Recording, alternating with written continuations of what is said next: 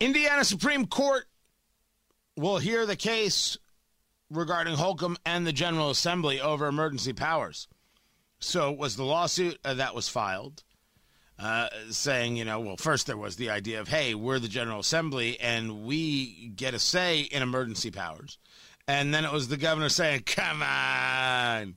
And so now uh, here, here we are. Because it was executive order after executive order after executive order regarding COVID. And the General Assembly said, We're the uh, representatives of the people.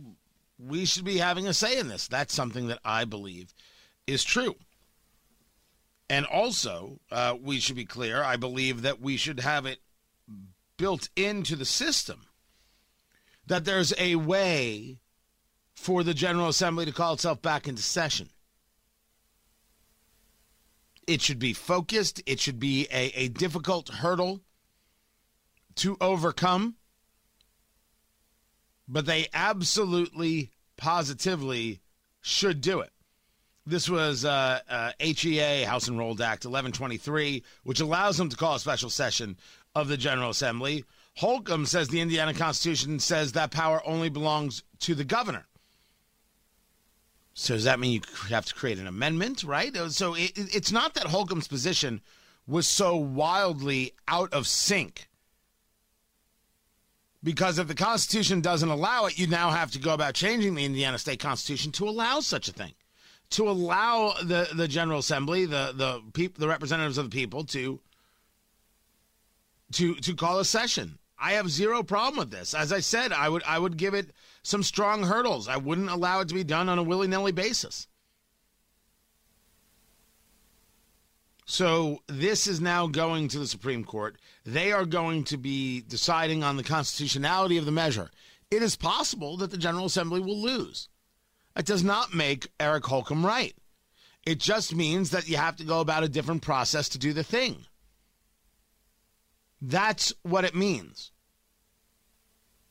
But if they passed a law, how is it? What part of it is unconstitutional?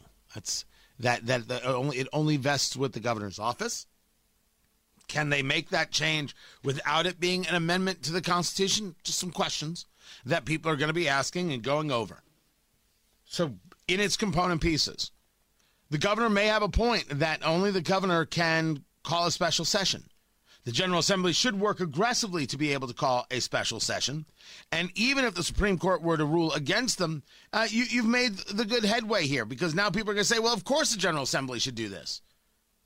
Governor Holcomb's argument should be one only of constitutionality not one based on, well, no, no, no, I know what's best. The, the hell he does. And he's proven the hell he does. He, he did that. No, no, no, not me. Don't blame me. Don't blame me. I, I, I'm not the problem here. I would ask him what his problem is, but he, he, he don't talk. He don't talk. Oh, he'll, he'll, he'll talk to Abdul. So, you know, there you go.